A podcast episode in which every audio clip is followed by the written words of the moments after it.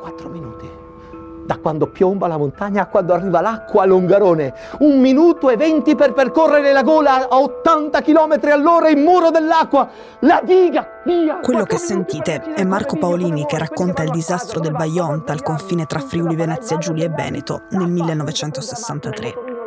Una frana enorme si staccò da una montagna e creò un'onda di fango e acqua alta 70 metri, che percorse a 70 km all'ora il fondovalle e distrusse i paesi sotto alla diga che portavano lo stesso nome. Il Vaionte è diventato uno dei più grandi disastri della storia italiana. Morirono quasi 2000 persone.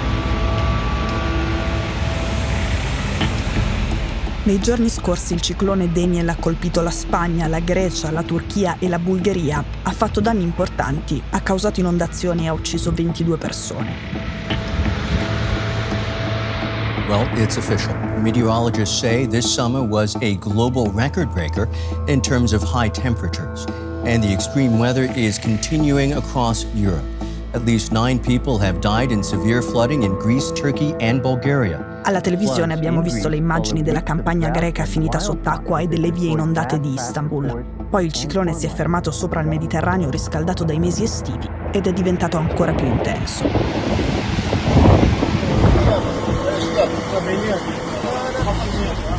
Nella notte tra sabato e domenica ha toccato terra nel nord-est della Libia, nell'area di Derna, una città da 100.000 abitanti, come Novara, ma molto più arida e sabbiosa. È una regione a un passo da noi. Tra quel pezzo di Libia e la Sicilia c'è la stessa distanza che c'è tra la Sicilia e la Lombardia.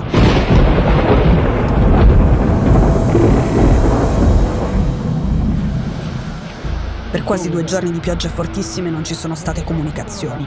Poi quando Daniel si è allontanato verso est sono cominciate ad arrivare le prime notizie. Due dighe hanno ceduto, un'onda di piena ha colpito Derna. Il problema è che davanti alla città c'è il mare e la piena che è arrivata alle sue spalle ha trascinato tutto e tutti, persone, automobili, appartamenti, nel Mediterraneo. Per ora ci sono più di 5.000 morti e i dispersi sono 20.000 è il Vaionte della Libia ed è molto più grande.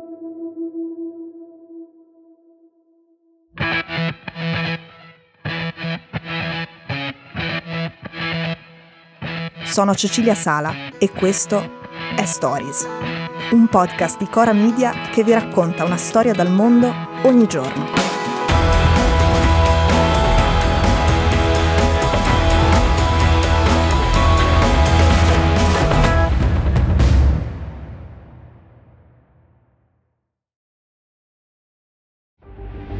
أحياء سكنية اختفت بالكامل تطاير الحطام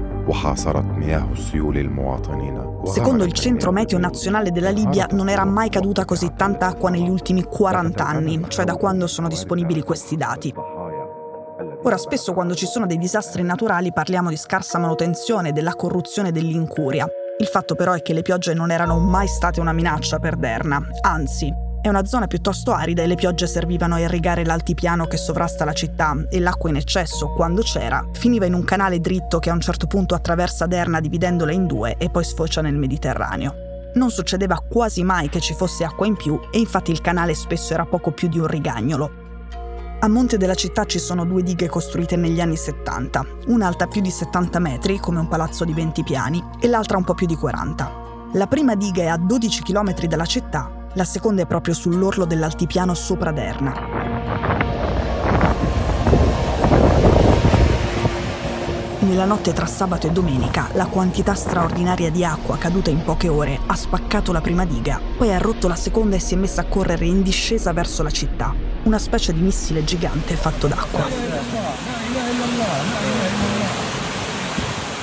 Testimoni raccontano di aver sentito il rumore come di un'esplosione e di aver capito che una diga aveva ceduto.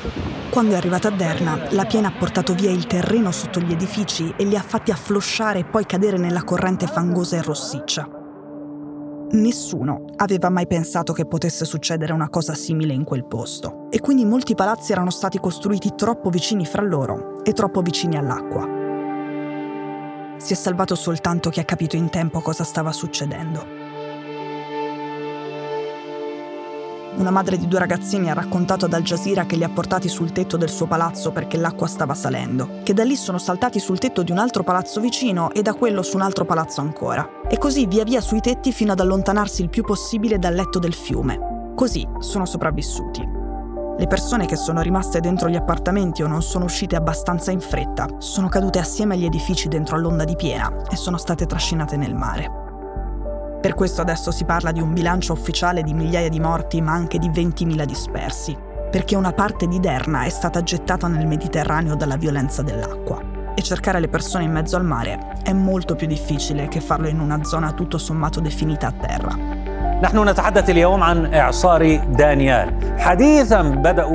Alcuni superstiti ora accusano le autorità. Dicono, ci hanno detto di chiuderci in casa, che è l'opposto di quello che dovevamo fare. E poi la diga non si è riempita tutta all'improvviso, c'era il tempo di dare l'allarme, mentre dal momento in cui si è rotta non c'era più tempo.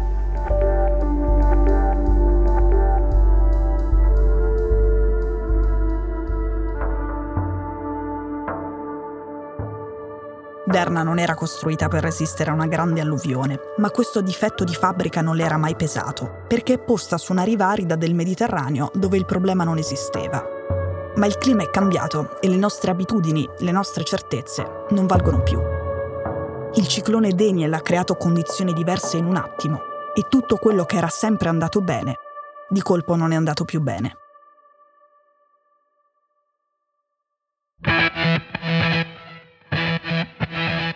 Stories è un podcast di Cora News prodotto da Cora Media. È scritto da Cecilia Sala.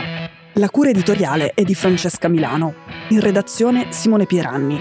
La sigla e la supervisione del suono e della musica sono di Luca Micheli. La post-produzione e il montaggio sono di Daniele Marinello. La producer è Monica De Benedictis.